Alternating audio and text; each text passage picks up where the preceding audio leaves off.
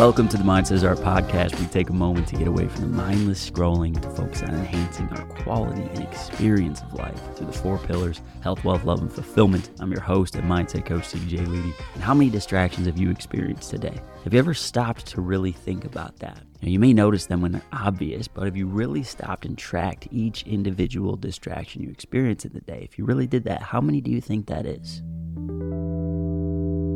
So, when it comes to distractions, what is at stake here? Is it just our time and productivity, or is there something more? Is there something much deeper that we're giving up? Well, according to a Zapier study, it takes an average of 23 minutes and 15 seconds to recover from a distraction at work. And for those of us who work in an office, they say 98% experience at least three to four per eight hour workday. So that means at minimum, workers are losing over an hour each day just from distractions. Those are just people in the office. What about people who work from home? Because another study showed that beyond work and our life in general, most people come up against 30 to 60 distractions a day. And the study also found that each distraction pulls our attention away for 5 to 25 minutes, which quickly really adds up to an astronomical amount of time wasted or spent away from what you intended to do. So when I sat down to start working on this podcast, before I had chosen which topic I was going to do, I got absorbed in about 12 different things as I was trying to navigate to this page. First, I sat down, an email caught my eye, which sent me down a freaking rabbit hole and into some article. Then I got a call for a deal I'm working on for work. That took a couple of minutes.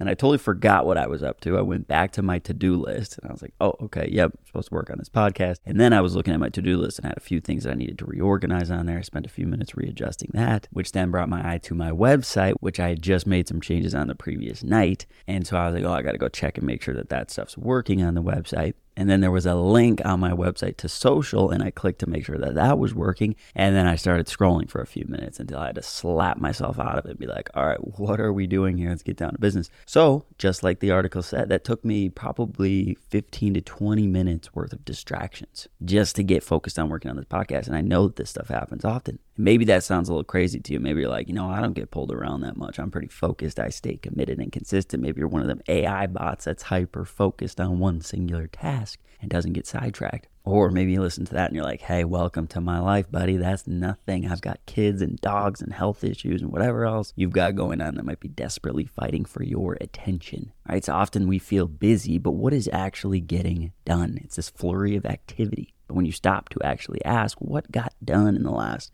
say, 30 minutes? What was it? Maybe there's not much to show for it. You seemed busy, but it was just a flurry of activity. As Warren Buffett said, busy is the new stupid. So when we really look at our day, often there's a few key actions that really matter, that really move the ball forward and add productive value to our day. So what are those for you? What's truly moving the ball forward? Are there one or two or three items that you can think of today that really substantially move things forward for you? Take working out, for instance. Maybe you're thinking about, oh, yeah, I need to go to the gym. But what is all involved in that? There's thinking about going to the gym. There might be driving to the gym, making your shake, putting your clothes on, walking over to the weight rack, taking breaks after you're lifting. But the only part that is actually creating result is the time spent pushing the muscle, lifting the weight while the cardio is going up on the treadmill, while you're in the midst of a stretch. As Muhammad Ali said, I don't count my sit ups. I only start counting when it starts hurting because they're the only ones that count. That's where the real productivity is. I'm not saying that all of those other things aren't necessary to get there. You got to put your clothes on, unless you're at some type of foreign gym that I don't know about. You got to get yourself to the gym. There's no teleportation system yet for us. So often there are all these little tasks that are involved with getting to the actual moment that moves the ball forward.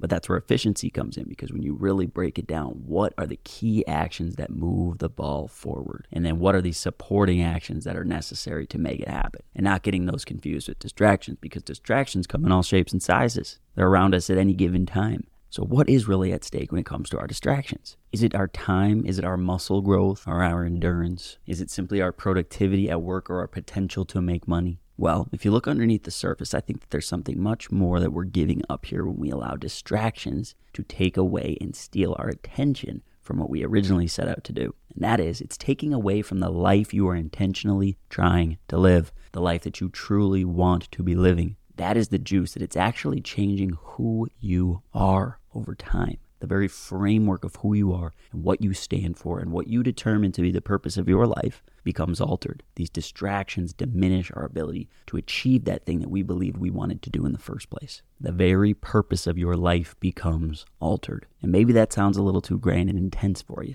but if you really slow down to think about it, distractions are redirecting your actions for a temporary amount of time, right? Just a short period of time often. But now that time is directed into something that is not what you intentionally set out to do based on who you are and what you want, or who you were and what you were going to do prior to the distraction. Because when you become taken away from that thing that you know is most important, you've shifted where your thinking exists as well. So now that opportunity for thought in that place and in that time is lost. Therefore, your neural pathways, your thought processes are being formed around whatever it is that distracted you versus that thing you originally set out to do. That action that you knew was important to becoming who you are and who you want to be. Because when we are in this distracted state, it's not like we're just being distracted in a blank state of mind. No, they have our captive attention. And that's creating this new script within our brain. It's rewriting who we are and what we think and what we think about. So you might just say, hey, you know, me just checking a couple text messages or getting distracted by one email, you know, it's not that big of a deal. And you're right. A couple here and a couple there is not going to make a noticeable change in the short run.